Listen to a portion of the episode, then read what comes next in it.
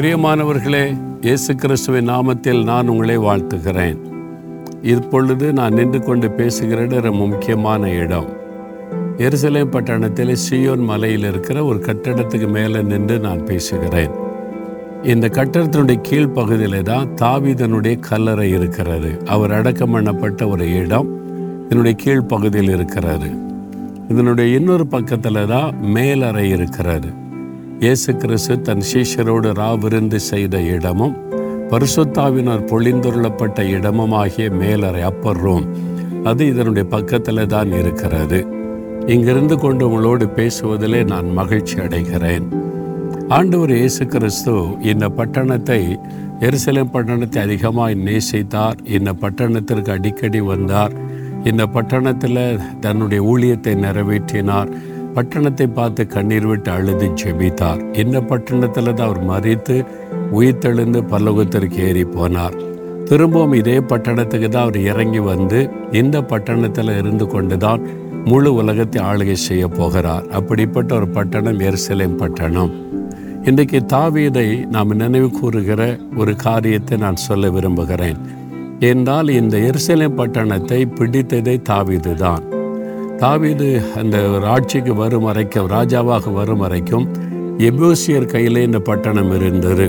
அவர் ராஜாவாக முடிசூட்டப்பட்ட உடன் எபேசியரோடு யுத்தம் பண்ணி இந்த பட்டணத்தை அவர் சொந்தமாக்கினார். அதனால் தாவீதின் பட்டணம் என்றும் இது அழைக்கப்படுகிறது.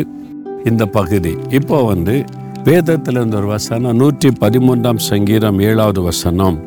கத்தர் சிறியவனை புழுதியிலிருந்து தூக்கி விடுகிறார் எளியவனை குப்பையிலிருந்து உயர்த்து விடுகிறார் தூக்கி விடுகிறார் உயர்த்துகிறார். எளியவர்களை சிறியவர்களை அவர் தூக்கி விடுகிறார் உயர்த்துகிறார். இதற்கு தாவீதனுடைய வாழ்க்கை தான் ஒரு நல்ல உதாரணம். தாவீது அவங்க வீட்டில் ஒரு எளியவன் இளம் வாலிபன் அவ மற்ற சகோதரர்களெல்லாம் நல்ல யுத்த வீரர்கள் அதனால இராணுவத்தில் இருந்தாங்க. தாவீரை வந்து ஒரு ஆடு மேய்க்கத்தான் லாய்க்கு என்று சொல்லி தகப்பனார் ஆடு மேய்க்க அனுப்பிவிட்டார். ஒரு எளிய வாலிபன் ஒரு சிறியவன் தேவன் அவனை நினைத்தருளி அவனை தூக்கி எடுத்து அவனை உயர்த்தினார் என்பதாக நாம் பார்க்கிறோம். தாவீது ஆண்டோர் மேலே ரொம்ப அன்பு வைத்து கத்தரின் மெய்ப்பராய் இருக்கிறார் தாழ்ச்சி அடையேன் என்று ஆண்டவரை நினைத்து துதித்து பாடி அவருடைய இருதயம் தேவனோடு இணைந்திருந்ததுனால கத்தர் அந்த எளியவனாகிய சிறியவனாகிய தாவிதின் மீது கவனம் வைத்து தேவன் அவருக்கு ஒரு பெரிய வெற்றியை கொடுக்கிறார். கோலியாத்தை கண்டு இஸ்ரவேல் இராணுவமே நடுங்கிக் கொண்டிருந்த போது இந்த தாவிதை கொண்டு ராட்சதனை வீழ்த்தி தேவன் அவனை உயர்த்தி தேசத்திற்கு ராஜாவாக உயர்த்தி வைத்த சம்பவத்தை வேதத்திலே பார்க்கிறோம். உங்கள் வாழ்க்கையில் கூட எளிய நிலைமையில் இருக்கலாம் ஒரு எளியவனாக சிறியவனாக நீங்கள் இருக்கலாம். எங்கள் குடும்பம் எளிய குடும்பங்க. என்னெல்லாம் பெருசாக படிக்க வைக்க வழி கிடையாது. என்னெல்லாம் தூக்கி விட உயர்த்தி விட எங்கள் வீட்டில் யாரும் கிடையாது. அதற்கான வசதியும் கிடையாது. அப்படிலாம் நினச்சி நீங்கள் கலங்குறீங்களா? நான் ஒரு பெரிய செல்வந்த வீட்டில் பிறந்திருந்தால் எனக்கு எவ்வளோ வாய்ப்பு கிடைச்சிருக்கும். எங்கள் அப்பா அம்மா ஏழைகள் ஏழை குடும்பம். எனக்கெல்லாம் ஒரு வாய்ப்பே கிடையாது. இந்த முதல்ல நினச்சி கலங்குறீங்களா? இந்த மாதிரில வாய்ப்பில்லாத சூழ்நிலையிலிருந்த தாவியதை தான் தேவன் அவனை தூக்கி எடுத்து உயர்ந்த ஸ்தானத்தில் வைத்தார். கத்தரால முடியும். உங்கள் குடும்ப பின்னணி எப்படி இருந்தாலும் எளிய குடும்பமாக இருக்கலாம் நீங்கள் சிறியவர்களாக இருக்கலாம் தகுதியற்றவர்கள் உபயோகமற்றவர்கள் என்று குடும்பத்தார் ஒதுக்கி வைத்திருக்கலாம். ஆனால் தேவனுடைய கண்கள் உங்கள் மேலே இருக்குது. உங்களை தூக்கி எடுக்க விரும்புகிறார். உயர்ந்த ஸ்தானத்தில் வைக்க விரும்புகிறார்.